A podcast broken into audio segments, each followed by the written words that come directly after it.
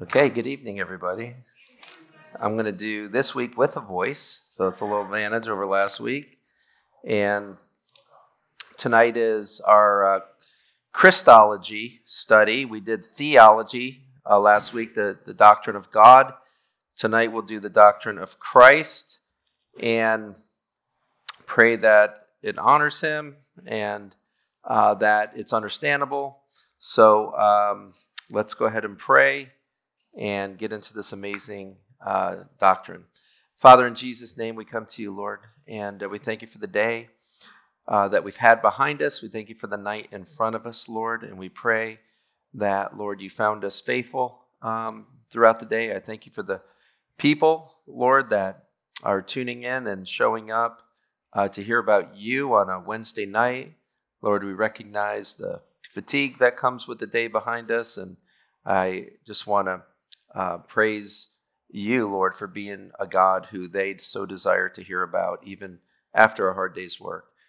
So, Lord, have your way with us, Lord. Let your spirit run free in here, we pray. May we be sensitive to your leading, and may we be obedient to your commands. So we pray all this now in Jesus' name. Amen. All right. It's very angelic. Good. Okay. All right. So, I want to start with kind of the seriousness and the importance of a study on the doctrine of Jesus Christ. Can you imagine being pretty much a wandering, itinerant, small town, homeless for the most part preacher, and now the whole world has a doctrine of your life that they study? How do you pull that off? How do you pull off that every event in human history is dated by how many years before your birth or how many years after your birth that event happened. How do you get to be that guy? So, who is this person that has been sung about more than any person's ever been sung about? Has been written about more than any person has been written about. He's been discussed more than any person's ever been discussed. He's been taught more than anybody's been taught. More buildings, churches, orphanages, hospitals, that originate from motivation from Him have occurred than any other person that's ever lived. So, how do you get to be that guy? Well, we're going to look at this doctrine of Christ, Christology. And as we set the boundaries for this last week, we said we study doctrine because there are boundaries to which we really dare not exceed. Um, that's where heresies come in. And when we study the doctrine of Christ, the main reason we have the cults of Mormonism and Jehovah's Witnesses and folks like that is because they violate this doctrine. This is the doctrine that gets violated that creates the cults. So we need to know what the scriptures have said about Jesus Christ and form our thoughts and ideas about Jesus Christ strictly from these scriptures. So, According to a 2019 study, roughly 97% of evangelical Christians affirm the doctrine of the Trinity. 97% affirm the doctrine of the Trinity that there's one true God and three persons, the three persons of the Father, Son, and the Holy Spirit. Now, I don't know why it's not 100% if you're an evangelical Christian, but 97% is probably as good as it gets, right? As good as you can expect. Yet, that same survey found that nearly 80% of those surveyed believed Jesus Christ to be a created being, that he's not eternal in the past. So, how could you believe that he's God as part of the Trinity, and yet there was a time when he didn't exist? So, you can see the contradiction in the many, many people who were surveyed that they don't realize they're holding a contradictory view of Jesus. He can't both be God and be a created being. Yet many of them said both of Jesus. So it's important it's important that we see both the full humanity of Jesus Christ and the full deity of Jesus Christ. So we're going to basically look a little bit of church history and a whole lot of scripture. I don't know if you counted last week. I think I had 35 scriptures for you. And I think we have more this week, but I don't know that we're going to be able to cover all of them. So we'll see how it goes. So I'm going to start with this idea. I'm going to give you four ideas, four concepts that scriptures show us that show that Jesus Christ is God. Because the greatest, the definition of God is that he is the greatest conceivable being. You cannot conceive of a being greater than God. And so, the greatest thing you could ever say of yourself, the greatest claim you could ever make, is that you are that greatest conceivable being. And that's a very claim that Jesus Christ made. So, that would take some convincing for most people. So, the New Testament teaches the heavenly pre existence of Christ before he took on flesh. The heavenly pre existence of Christ before taking on flesh. So, in Colossians 1:17, Paul said, Jesus is before all things, and in him all things consist. Okay, he's not an effect of anything, he's not a result of anything, he's before all things. And in him all things consist. Ephesians 4 9 and 10, Paul says, Now, he's talking about the ascension and descension of Jesus. He says, Now this, he ascended what does it mean? But that he also first descended into the lower parts of the earth. He who descended is also the one who ascended far above all the heavens, that he might fill all things. So he's from the heavens, he has pre existence. Now, what I want to show you is that the Old Testament signaled to us, the Old Testament signaled to us this pre existence of Christ. In Numbers chapter 20, verses 8 through 11. These are fascinating texts. And you might read these in the Old Testament and go, wow, that was pretty fascinating. But do you catch in the New Testament what the New Testament author is saying about that Old Testament text? so in Numbers chapter 20, verses 8 through 11, and we get this story. God says to Moses, Take the rod, you and your brother Aaron gather the congregation together, speak to the rock before their eyes and it will yield its water. Thus you shall bring water from them out of the rock, and give drink to the congregation and their animals. So Moses took the rod from before the Lord as he commanded him. And Moses and Aaron gathered the assembly together before the rock. And he said to them, Hear now, you rebels, we must bring water for you out of this rock. Then Moses lifted his hand and struck the rock twice with his rod, and water came out abundantly and the congregation and their animals drank. Okay?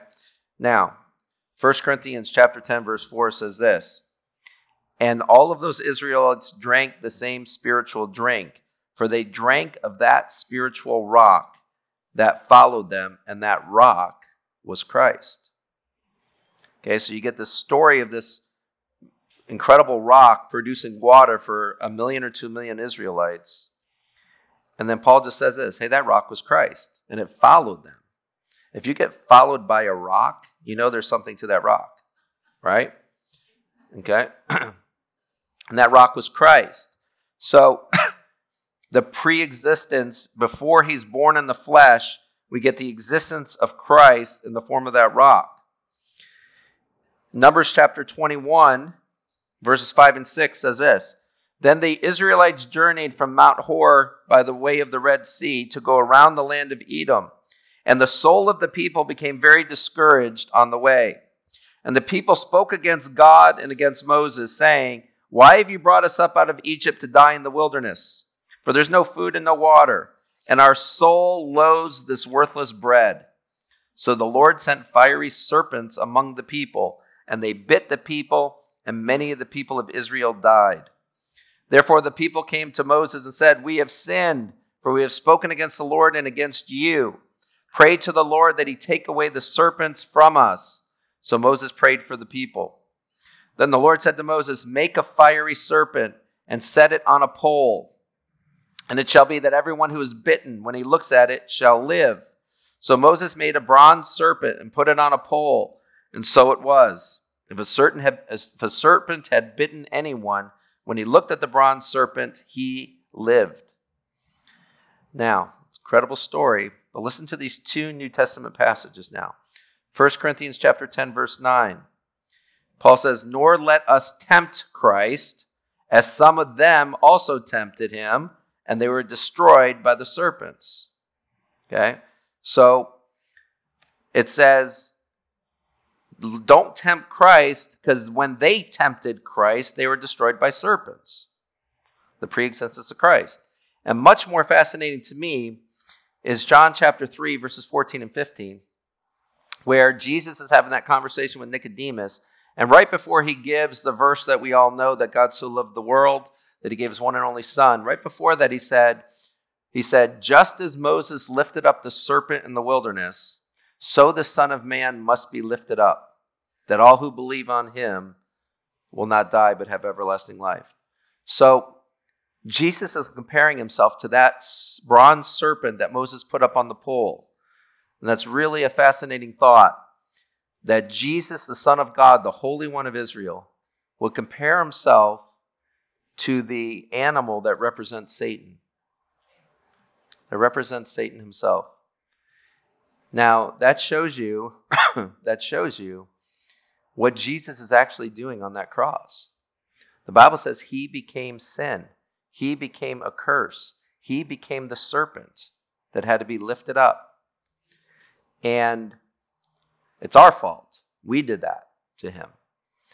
So now think about what God had in mind when he said, Lift Moses, make a serpent and lift it up on a pole. He's thinking of the cross of Christ one day. That Jesus will become that serpent figure for us. One of the most horrifying verses in all of Scripture is when Paul tells us Jesus became sin. The very stench in his father's nostrils, Jesus had to become that for us. He didn't become a sinner, but he became sin on our behalf. And so that serpent of numbers has a lot of significance uh, for us in fulfillment in Jesus. Then in the Paul expresses Jesus' unique sonship to his Father.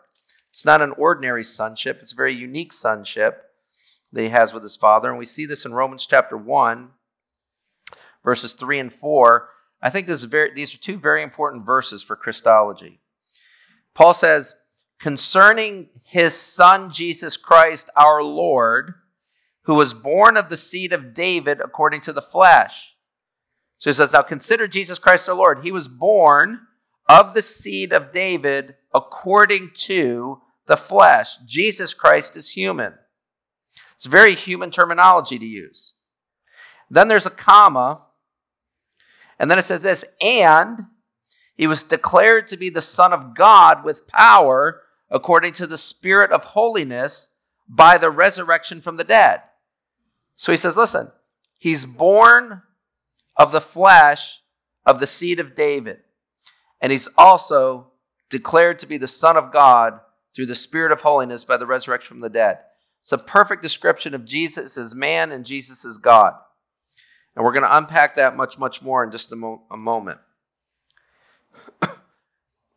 the New Testament also applies passages from the Old Testament that are talking about Yahweh Himself, God Almighty Himself.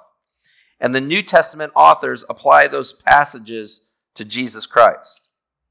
The most significant for me is in Isaiah chapter 45, where several times over again we get this repeated phrase. It'll say uh, in verse 14, I am the Lord and there is no other. There is no other God. Um, verse uh, verse 21 it says and there is no other god besides me. A just god and a savior there is none besides me. So he says look to me and be saved all you ends of the earth for i am god and there is no other. I have sworn by myself, the word has gone out of my mouth in righteousness and shall not return, that to me every knee shall bow and every tongue confess. So he's saying, listen, I'm the Lord, there is no other. And I've taken a vow that this is going to happen. What's going to happen? That to me, every knee will bow and every tongue will confess. Now, look what Paul does in Philippians 2. One of the great passages, Philippians 2 5 through 10. Let this mind be in you, which was also in Christ Jesus, who being in the form of God, did not consider it robbery to be equal with God, not less than.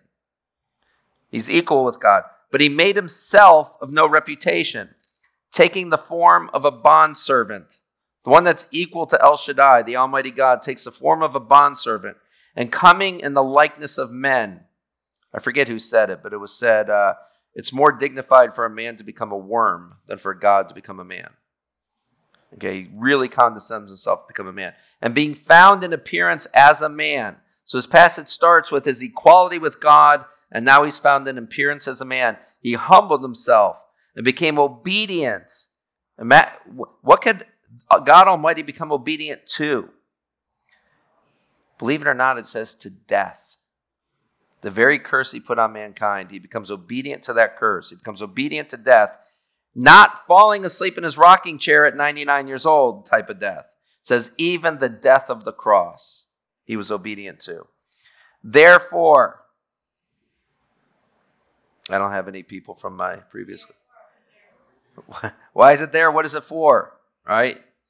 God also has highly exalted him and given him the name which is above every name. Listen to this. That at the name of Jesus, first of all, when you say when a Jewish man says the name above every name, you know he means the name Yahweh. It was the name above every name. Now it says he is given the name that's above every name. That it says that at the name of Jesus, every knee should bow and every tongue confess. What did God say in Isaiah 45? I'm the Lord, there is no other. And I have decided that to me, every knee will bow and every tongue confess. And now Paul says that one that everybody will bow and confess to is the God and that there is no other, and it's Jesus Christ. Okay? So the Old Testament is giving us the deity of Jesus Christ. The Old Testament, certainly the New Testament, these are the this is the Old Testament doing that, and it's pretty, pretty cool. All right, now that was kind of the introduction. Let's get into the lesson. I'm going to start in Second John I'm in your notes now if you uh, have your uh, QR code. Second John, verses 7 through 11, says this. we're actually going to get the phrase the doctrine of Christ here, of everything we're studying tonight. So it says in verse 7 For many deceivers have gone out into the world who do not confess Jesus Christ as coming in the flesh. So he says, notice this wording as Jesus Christ as coming in the flesh. In other words, he's in the flesh, it's Jesus Christ, but what's the confession? That he came from somewhere else where he wasn't in the flesh, and he came as in the flesh. He says, Those that don't confess it, he said, This is a deceiver and an antichrist. Lowercase a, antichrist. Okay?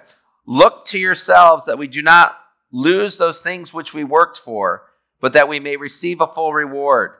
Whoever transgresses and does not abide in the doctrine of Christ. He's saying there's a Christology already established when John the Apostle is still alive, writing Second John. He says there's a doctrine of Christ. He says whoever transgresses and does not abide in the doctrine of Christ does not have God. These are our Mormons and Jehovah Witness friends. Okay, they do not have God. He who abides in the doctrine of Christ has both the Father and the Son.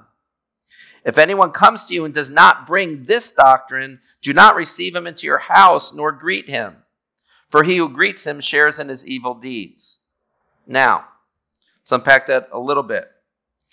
He says there is a doctrine of Christ. and now, what is hinted at in here that is the doctrine of Christ? First of all, that word of, doctrine of Christ, is probably the best translation but that same word can also mean the doctrine about Christ. And if it's translated the doctrine about Christ, then it's talking about his deity. Okay? It's talking about his deity. It's the doctrine uh, about Jesus Christ. If it's translated from, the same word can mean from, of, or about. If it means from, the doctrine from Christ, it means it's talking about Jesus' teachings. The doctrine of Christ or the teachings of Jesus. Most of your translations will use this word of because all of Scripture, all of the New Testament says that the teachings of Christ are vital and unchanging and for everybody. And it also says that his deity is essential to your understanding of him. So instead of using the doctrine about Christ, speaking of his deity, instead of using the doc that he came in the flesh, instead of using the doctrine about Christ, which is about his teachings, uh, most versions will translate it the doctrine of Christ because it contains both. Okay, his deity and his teachings. So it's that doctrine that we have to hold on to. It's that doctrine that allows us to stay in relationship with God. If you don't have this doctrine, you don't have God. Okay, so we're going to really, really unpack uh, this doctrine of Christ. Now, if you read systematic theology books about Christology, the doctrine of Christ, you almost always get here's his natures, human nature, divine nature. We're going to talk about that. But if you know me at all, you know that I'm going to bring us right back into Scripture um, as soon as we can. So, here's what I want to do. Back to the definition of God. God is the greatest conceivable being. The greatest claim that could ever be uttered from a human mouth is that you're claiming to be that greatest conceivable being. What greater claim could you possibly make about yourself than you're the greatest conceivable being, right? So, when does Jesus make this claim? When does he actually say, I am indeed the greatest conceivable being? First of all, he does it in Mark chapter 2. In Mark chapter 2, excuse me, when Jesus heals a paralytic man, he's got something in mind with healing that paralytic man. Because when they get him through the roof, the paralytic through the roof, they lie him at Jesus' feet. The obvious thing to say is, You're healed. He gets up and he walks away. Jesus does that with the blind and, and others. With this man, he does something different. Why? Because the Bible says the house is so packed with people that they can't even get to him through the door. They got to come through the roof. So, with that type of audience, and there's clearly Pharisees in that audience because they're going to speak up in the story. Jesus, knowing what's in these Pharisees' hearts and minds against him, instead of healing the man, he first says, Your sins are forgiven. Because if you're a Pharisee worth your salt in that moment, you're going to speak up and say, Whoa, dude, you just claim to do something that only God can do. Exactly the trap that Jesus set for him. Publicly announced from a Pharisee's mouth that only God can forgive sins. So now that's an invisible thing, forgiving sins. You can't see it happen. So now Jesus uses the paralyzed man to give him a visible representation of his power. He said, It's much easier to say your sins are forgiven than it is to tell a paralyzed man to walk, because you can't see if I forgave his sins, but you will be able to see if I can heal a paralyzed man. So he said, So that you may know that the Son of Man has authority on earth to forgive sins Hence, I'm God. He says to the paralyzed man, Get up and walk. And the man immediately got up and walked and astounded everybody. Therefore, Jesus' claim of being God is confirmed. It's one way Jesus claims to be God. Another way he claims to be God we find in John chapter 8. And that is where he's debating these Pharisees again. And the topic of Abraham and who's Abraham's children comes up. And Jesus makes this statement Before Abraham was, I am. And you go, what exactly are we talking about here? Well, even if you don't know exactly what he's talking about, that he's using the covenant name of God given by God at the burning bush, speaking to Moses. When Moses says, Who should I say sent me? And God said, You tell him I am sent you. Jesus uses that name when he says, Before Abraham was, I am. Speaking of pre existence, he pre exists Abraham because they said, You're not even 50 years old and you claim to know Abraham. And he says, Before Abraham was, I am. Not before Abraham was, I was. Not before Abraham was, I will be. But before Abraham was, I am. I'm the always existing one. It's so crystal clear that the Pharisees understood that that's what he was getting at. That the very next verse says they picked up stones to stone him to death. It's not a fit of rage that they're in. That's them following the law of Moses. You're stone people that claim to be God. So they knew crystal clear he's claiming to be God there. Okay? Then in John chapter 10, John 10, starting in verse 22.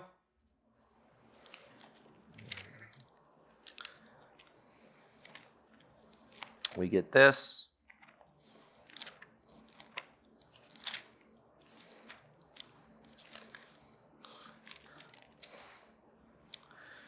Now it was the feast of dedication at Jerusalem, and it was winter, and Jesus walked in the temple in Solomon's porch. Then the Jews surrounded him and said to him, How long do you keep us in doubt? If you're the Christ, tell us plainly. So here we go, right? If you're the Christ, tell us plainly. Let's see what Jesus says. Jesus answered them, I told you, and you don't believe me. The works that I do in my Father's name, they bear witness of me. How do his works bear witness that he's actually God? They're miracles. Okay? If you can raise the dead, heal the blind, heal the lame, cleanse the lepers, all that, then you've you've got a claim on your hands, don't you? To be somebody special. So he says, But it, you do not believe because you're not of my sheep. As I said to you, my sheep hear my voice, and I know them, and they follow me. I give them eternal life. Who must you think you are if you say, I give you eternal life? Who must you be? And they shall never perish. Do you know that's your destiny to never perish? Okay? Think about the things you complain about and then think about what Jesus has done for you and see if you still complain about it. Neither shall anyone snatch them out of my hand. My Father who has given them to me is greater than all, and no one is able to snatch them out of my Father's hand. So he says, My Father who has given them to me is greater than who? Than all. And then he says this I and my Father are one. So if his Father is greater than all, and he and his Father are one, then Jesus is greater than all. God is the greatest conceivable being. That's what he's claiming. And if that's not plain enough, we go to Matthew 27, starting in 57. Matthew 27, 57.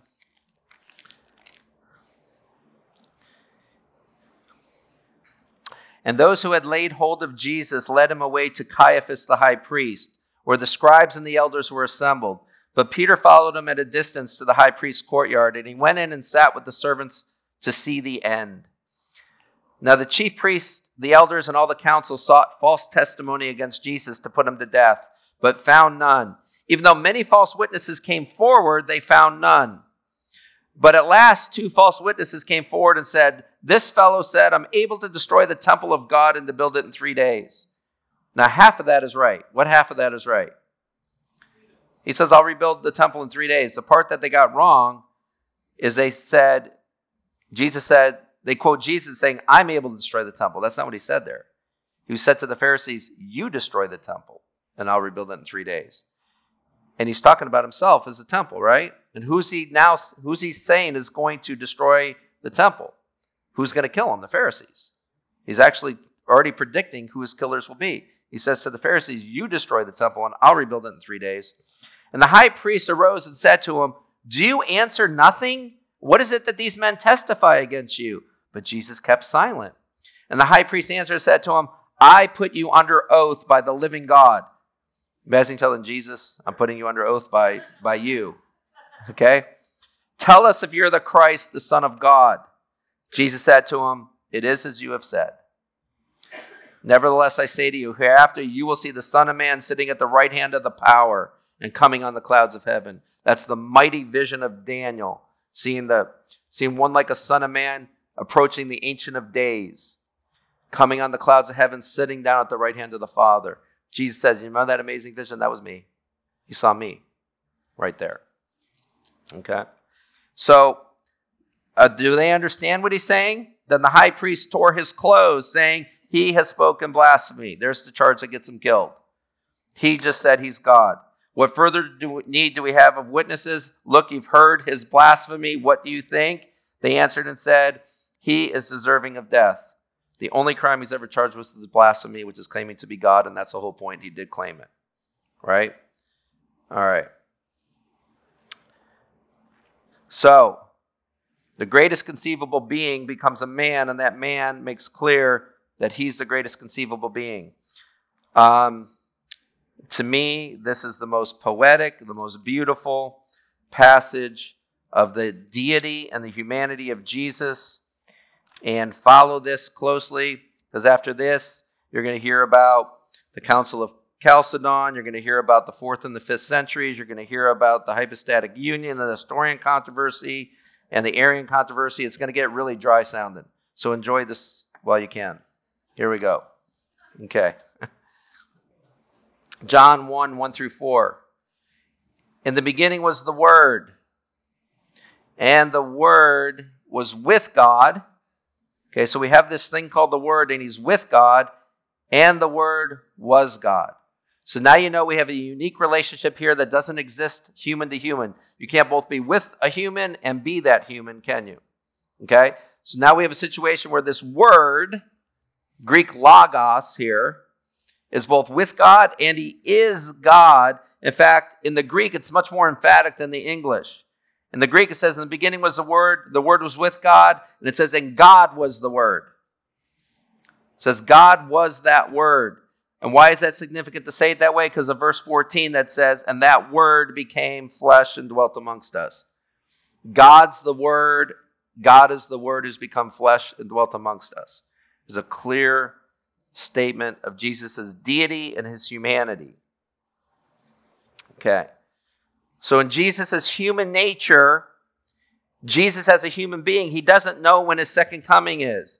He gets tired, he gets sweaty, he gets hungry, he gets sleepy, and he dies. That's all his human nature. That's the carpenter, not the Christ. Okay? Hebrews says he became like us in every way, including suffering, so he could be a faithful high priest to us. He's a better high priest for us. You know, the Bible talks about him growing in his perfections. So, how can you how can you grow in wisdom when you're all wise? How can you grow in morality when you're entirely moral? The idea is he was a God who never suffered physically before, right? So now the Bible says that he was perfected through sufferings. So how could you be totally perfect and be perfected? If you're totally perf- perfect, there should be no room for perfecting.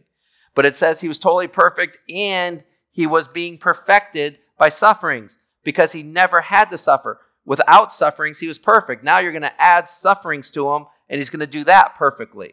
So he's being perfected through his sufferings so that he can be a faithful high priest to us. His divine nature, where his human nature gets tired, sweaty, hungry, and sleepy and dies. And, you know, when you pray, and sometimes you feel like, God, you know, who exactly are you and who am I talking to and how am I supposed to picture you right now? And you have all these questions in your prayer life. Sometimes your theology gets so thick, you just got to stop and remember I'm praying to the one that got tired, sweaty, hungry, and sleepy just like I do. Right? He gets me, he understands me. He's not so foreign. He bothered to become me so that I can know that he knows me. Okay? His divine nature knows our thoughts. Psalm 139, you know my thoughts from afar. As he meets Nathanael in John 1, he says, You're a true Israelite indeed, whom there's no deceit. And Nathanael's very first words to Christ ever were, How do you know me? Okay? He knows, he knows our thoughts. He walks on water. He raises the dead. This is the deity of Jesus Christ.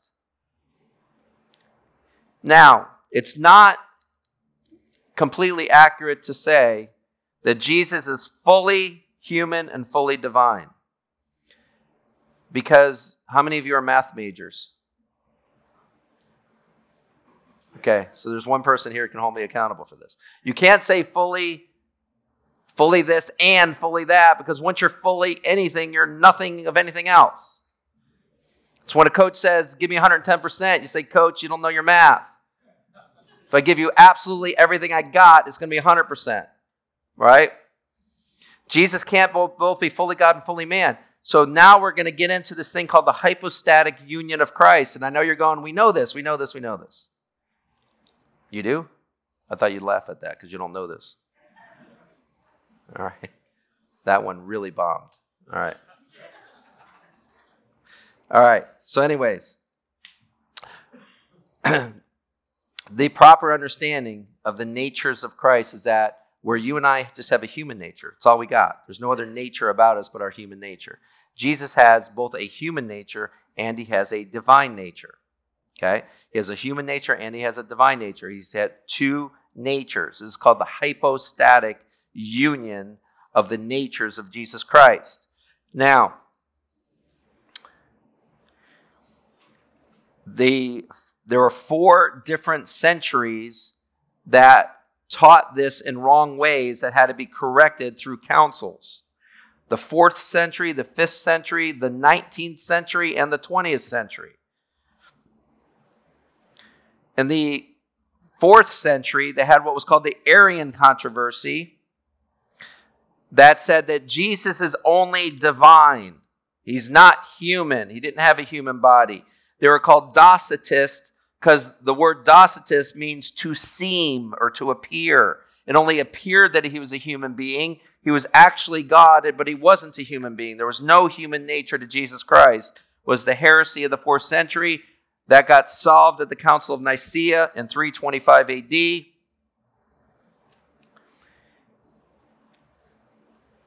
And they talked about the, what we call the theanthropic nature of Christ.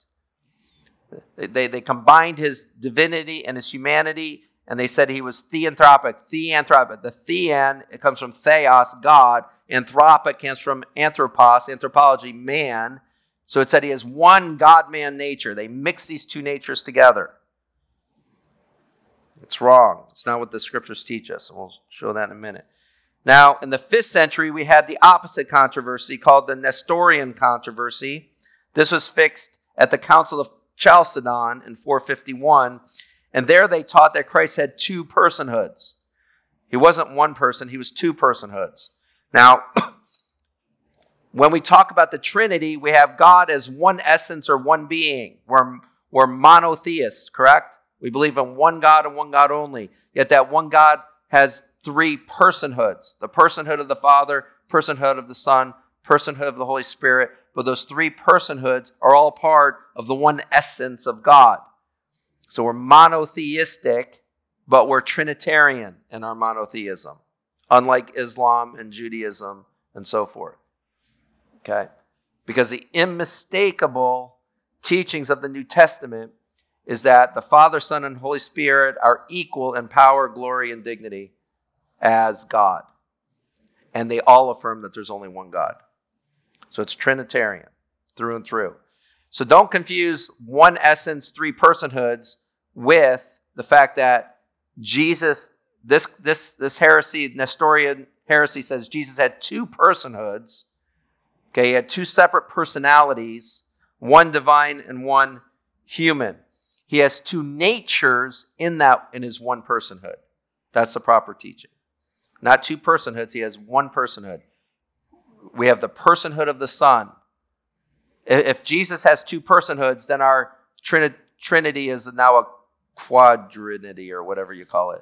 It would be four. be Father, Son, Son, and Holy Spirit if he has two persons, right? He's not two persons, he's one. That one person has two natures, just like our one God has three personhoods. Clear enough? Okay. So now, the, instead of saying Jesus is fully divine and fully human, it's more appropriate to say Jesus is fully divine in his divine nature, and he's fully human in his human nature. He is no less human than you and I in his human nature. He's no less divine than God in his divine nature. But now, what we get in what's called the Athanasius Creed that gives us the doctrine to follow so that we don't confuse ourselves with this. It teaches about Jesus' two natures, the hypostatic union of Christ of his two natures within his one personhood, that they are perfectly united. But now it's going to give us four negatives to understand this perfect unity. These four negatives are this the two natures of Christ are perfectly united without mixture. You can't mix them together. That's where you get that theanthropic nature I talked about before, mixing his natures together. If you mix the natures together, then when the human Jesus dies, then God also dies on that cross, correct? If his natures are combined, then you have a dead God hanging on a cross instead of a dead man. Okay? So they're without mixture and they're without confusion.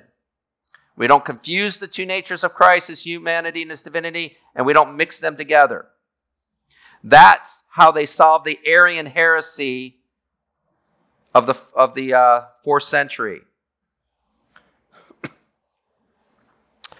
the other two negatives are his two natures are perfectly united without separation and without division. They're not separated, they're not divided, they're not mixed, and they're not confused. The without separation, without division solved the Nestorian heresy of the fifth century. So they're perfectly united without mixture, without confusion, without separation, without division. It's called the hypostatic union of Christ. So the Athanasius Creed that was formed off of this in the fourth century says this Now, this is the true faith that we believe and confess that our Lord Jesus Christ, God's Son, is both God and human equally. He is God from the essence of the Father, begotten before time, and he is human from the essence of his mother, born within time. Completely God, completely human, with a rational soul and human flesh, equal to the Father as regards divinity, less than the Father as regards humanity. That's what we read in Philippians 2 5 through 10. That although he was God, he humbled himself and became an obedient servant even to death. Okay? Although he is God and human, yet Christ is not two, but one. He is one, however, not by his divinity being turned into flesh, but by God's taking humanity to himself. He is one, certainly not by the blending of his essence, but by the unity of his person. For just as one human is both rational soul and flesh, so too the one Christ is both God and human, is the creed to explain that. Now, time is getting away from me. Let's uh, move forward. Now, the uniqueness of Jesus Christ. All great men of the past, their greatness hit a wall and ended their greatness upon their death. Death ended their purpose, meaning, importance, all of that. Jesus Christ, on the other hand, was born to die. All of the fulfillment of what his importance and worth were about is fulfilled in his death. It's not stopped at his death, it comes to life at his death. His death brings meaning to his entire life. And we see that in very fascinating ways in Scripture. We see that because at his birth, we get the birth narrative of Jesus Christ seen through the eyes of a Joseph and Mary. And they wrap him in, in swaddling cloths and lie him in a manger not the mangers that we buy at Walmart and put in our front yards. Those are like 19th century European mangers. I'm pretty sure Jesus didn't have a 19th century European manger. A manger is a feeding trough. It literally means to eat, is what a manger is.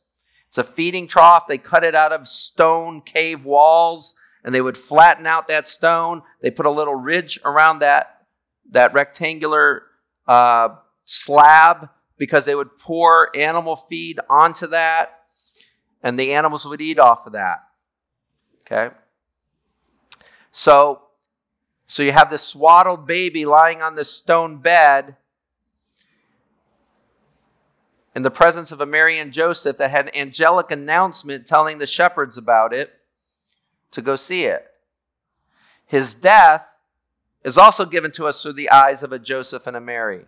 Joseph of Arimathea and Mary Magdalene. And Joseph of Arimathea wraps him in burial cloths and lies him on a stone bed with angelic announcement announcing his resurrection from the dead. In other words, it's the same players, same names, same scenes, same props, so to speak, at his birth and his death. Why? Because God is showing us that at his birth, he's born for that event of his death. Everything about Jesus is fulfilled in his death. In fact, I was just teaching out of uh, Isaiah 40 today. And in Isaiah 40, it says there's this voice that's saying, Get up into the high mountain of Jerusalem, Zion, the mountain of God. Lift up your voice with strength. It says, lift up your voice and be not afraid. The Hebrew term there indicates it's saying, lift up your voice and carry no doubts. Speak in a way where people know you're not doubting this. You're speaking with absolute certainty. And it says, do that in the mountain of Jerusalem. Why? Because the message that you're to shout from that mountain is, Behold your God. Now, so there's something about God on this mountain in Jerusalem that we're to behold. So look at Jesus' life now. What happened to him in Jerusalem? It can't be the birth. That's not, that's in Bethlehem. Can't be his upbringing. That's in Nazareth. Can't be his teaching. That's in Galilee. So what's it pointing us to in Jerusalem? His death. And it's saying, Behold your God. And when you behold your God in Jerusalem, he's naked and beaten bloody and whipped and dying. And it says, Lift up your voice at that beaten, bloodied, slashed man and say to everybody, Hey, behold your God. Isn't it amazing that he uses that picture of him dying on a cross and says, Tell people to behold that as the one they're going to, every knee will bow and every tongue confess. The, the man being executed by his government that just got mocked by the crowds. Behold him, your God. Isn't that remarkable? Could you pull off a story like that and get people to believe it? Give me a break. This is so divine. It's ridiculous. Now, this birth was told beforehand through signs and wonders. Through signs and wonders. This doctrine of Christ is not new with the arrival of Jesus Christ because Jesus Christ is pre existent. So in Isaiah 7, we get this very familiar passage about the birth of Christ. But I think it's more fascinating than you may have ever heard. I really want you to follow this because to me, this is the stuff that says you have no choice but to acknowledge this book is inspired by God. Isaiah 7:10 says, "Moreover, the Lord spoke again to Ahaz, saying, Ask a sign for yourself from the Lord your God. Ask it either in the depth below or in the height above." Interesting way of putting it. Ask a sign. What's a sign? It's a miracle, right? Ask God for a miracle. Make your request as high as heaven. Some versions say this, or as low as Sheol. It's as far down as you can go, it's Sheol, or as high as heaven. No limits to your request. Ask whatever you want. God will give you the miracle to prove to you himself. And Ahaz in his rebellion said, I will not ask, nor will I test the Lord. That's not being humble, that's being rebellious. Then Isaiah said, Hear now, O house of David. Is it a small thing for you to weary men, but now you will weary my God also? Therefore, the Lord himself will give you a sign. The Lord's going to give you a miracle. The Lord's going to point to himself through signs. And what is the sign? Behold, a virgin shall conceive and bear a son, and shall call his name Emmanuel. What does that mean? God with us. People are saying he was never called Emmanuel. He was called Emmanuel every time he was recognized as God, not God in heaven. This is God with us now. That's what he's going to be called. There's a difference between being called something and being named, right? I've been called lots of things, okay? But I'm named Bill, right? There's a difference. He'll be called God with us, but he'll be named Jesus. That's a difference because Jesus means God saves. What other name would he have than Jesus, right? Behold, the virgin shall conceive and bear a son and shall call his name Emmanuel. Now, we are just told, make this sign as high as heaven above or as low as Sheol below. And what sign of what? That a virgin's going to have a child and he'll be God right here on the earth with us, right? So, what are these signs then? That the Lord himself will give us. Matthew chapter 2, first two verses. Now, after Jesus was born in Bethlehem of Judea in the days of Herod the king, to the virgin that Isaiah prophesied, correct? Behold, wise men from the east came to Jerusalem, saying, Where is he who has been born king of the Jews? For we have seen his star in the east and have come to worship him. How did these wise men know where to show up? They saw a sign where? In the heavens above. Isaiah said, The Lord himself will give you a sign as high as the heavens above about a virgin having a child. What was the sign as high as heaven? Star of Bethlehem. Okay? What about the sign below? Luke chapter 2. Luke chapter 2. Now,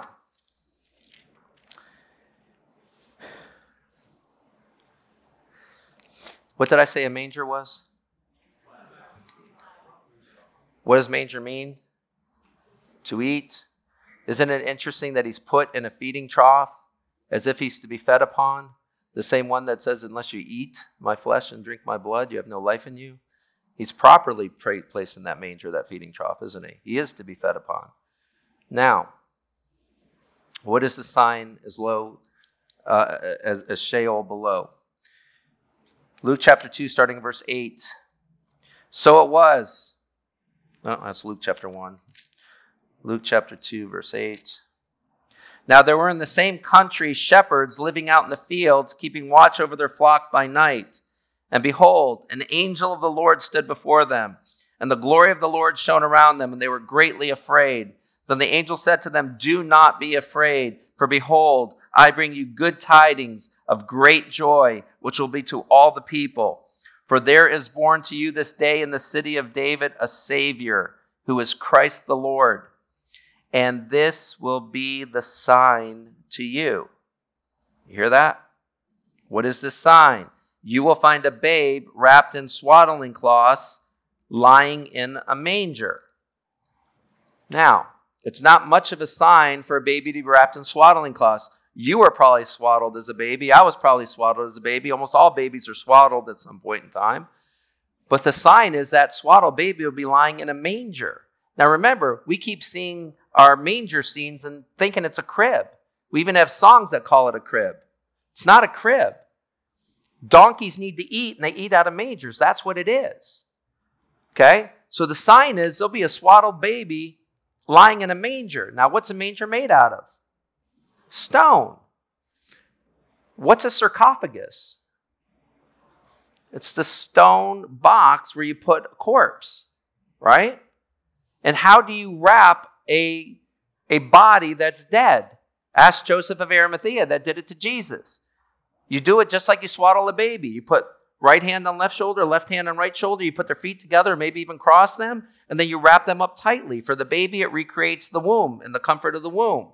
For a corpse, then you anoint all of that and you mummify him. Okay? So the sign to the shepherds is this you're going to find a child mummified, lying on a stone bed, and you're going to walk up to that and you're going to think you're approaching a dead child. It has all the appearances of death.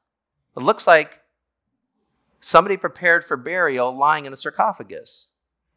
But when you walk up to that child and look in his face, you're going to find that he's alive. And that's going to be your sign that despite all the appearances of death, this child's alive. That's a sign as low as the grave the grave of Sheol. Okay? In fact, like I said, that's the exact picture of Jesus' tomb. He's swaddled in burial cloths, lying on a stone bed in the presence of angels. It's like his birth. Okay? So, the pre existence of Jesus Christ is told by signs and wonders in the Old Testament. And we're given those signs in the New Testament.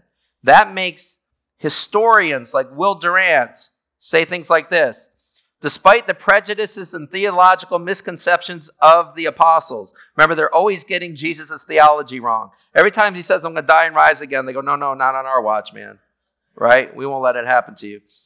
Um, despite the prejudices and theological misconceptions of the evangelists, they record many incidents that mere inventors, if you're inventing these stories, would have concealed. They include the competition that they had for high places in the kingdom. If you're making up this story, you don't make yourself look like a fool and be like, hey, we wanted the best places at the dinner table type of thing, right? How about their flight after Jesus' arrest? If you're making it up, are you going to say we ran like cowards? Uh, Peter's denial, the failure of Christ to work miracles in Galilee, the references of some to his possible insanity, his confession of ignorance as to the future, his moments of bitterness, his despi- despairing cry on the cross. No one reading these scenes can doubt the reality of the figure behind them. The fact that a few simple men should have in one generation have invented so powerful and so appealing a personality as Christ, and so lofty an ethic as the Christian ethic, and so inspiring a vision of human brotherhood, that would be a miracle far more incredible than any miracle recorded in the Gospels. After two centuries of higher criticism, the outlines of the life and the character and the teachings of Christ remain clear, and they constitute the most fascinating feature in the history of Western man. Saying, listen, how do 12 bumbling fools create that character unless they're just telling the truth? Why did they embarrass themselves in their writings so often unless they're just telling the truth? And why are they being executed all over the world for telling the story if they're not telling the truth? That was Will Durant, our historian. Here's what Philip Schaff, another historian, says The testimony of the disciples, if it's not true, is either downright blasphemy or complete madness. The former hypothesis that it's blasphemy cannot stand a moment before the moral purity and dignity of Jesus, revealed in his every word and his every work, and acknowledged by universal consent worldwide. Self deception about being God in a manner so momentous and with an intellect in all respects so clear and so sound is equally out of the question. How could Jesus be some enthusiast or a madman who never lost the even balance of his mind? Who sailed serenely over all the troubles and persecutions as the sun above the clouds, who always returned the wisest answers to tempting questions, who calmly and deliberately predicted his death on a cross, his resurrection on the third day, the outpouring of the Holy Spirit, the founding of his church, the destruction of Jerusalem, all predictions which have literally been fulfilled. A character so original, so complete, so uniformly consistent so perfect, so human, and yet so high above all human greatness, can neither be a fraud nor a fiction. The poet, as has been well said, in this case, will be greater than the hero. It would take more than a Jesus to invent a Jesus. Isn't that true? Shakespeare created a lot of great characters, didn't he? Are any of them Christ? Could he have done anything like that? Okay? And these fishermen aren't Shakespearean writers, they're fishermen. Okay? It's absolutely astounding. The, the unmistakable humanity of Jesus Christ. Now, why did he have to be human? Why did he have to be human?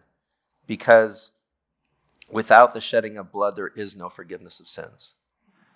Why does it have to be blood? Because how else are we going to know that our sin is serious unless there's blood spilt on the ground because of our sin? If there's any other thing, we still don't take sin serious enough, and it requires blood.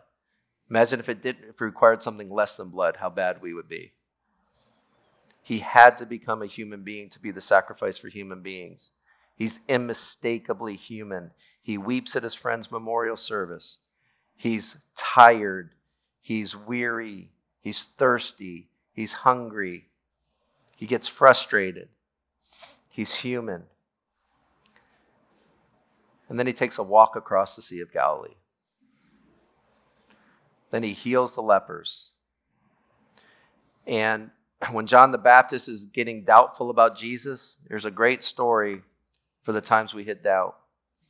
When John the Baptist is sitting in prison and he's looking at his circumstances, he's saying, I can't believe me, John the Baptist would be in prison when my cousin Jesus Christ is out there. Why wouldn't he get me out? So he actually sends two of his disciples to Jesus to ask a very rude question. He says, Ask him this Are you the one we've been waiting for, or should we wait for somebody else? How do you like that question from his cousin? Why? Because John doesn't understand his circumstances. Have you ever been in a place where you didn't understand your circumstances? And then did you ever look at God and go, Should I look for somebody else, God? Because I don't get why I'm in the circumstances if you are who you say you are. Okay, so how did Jesus handle John the Baptist here?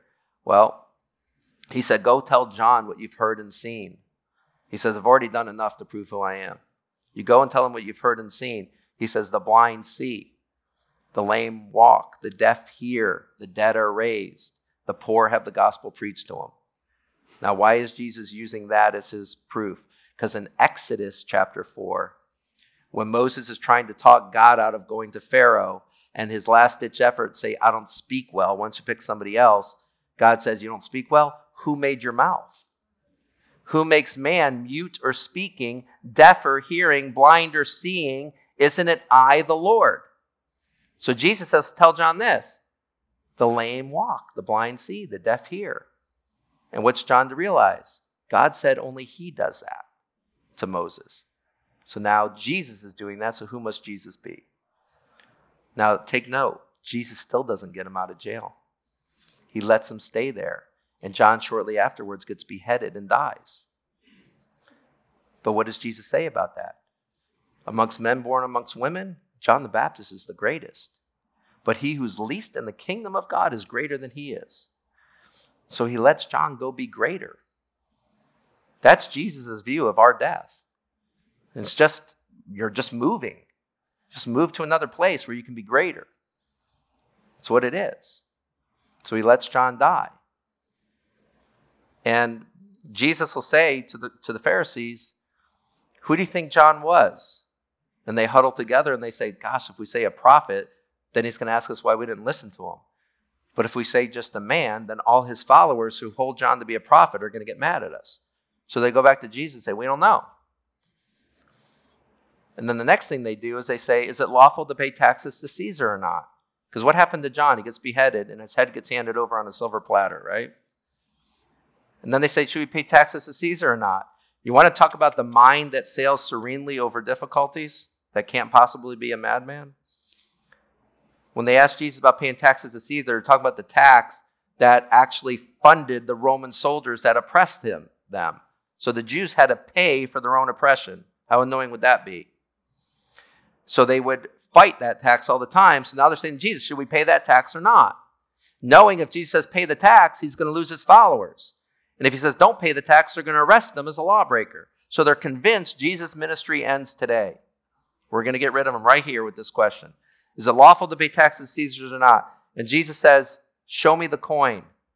And that's a weird thing to say, right? If you said to me, Hey, should I, should I pay this debt? And I go, I don't know, show me the money. Okay? Jesus says, Show me the coin. Okay, and they hand him a denarius. Now, denarius is, I, I actually have one of these things. I have a denarii my, my, my kids bought me for Christmas or birthday or something, but from the first century. It's, it looks like a dime. It's the size of a dime, it's flat like a dime, it's silver like a dime, and it has Caesar's image on it. And Jesus says, Give, give, me, give me the coin. They give him the coin, and here's why I love that.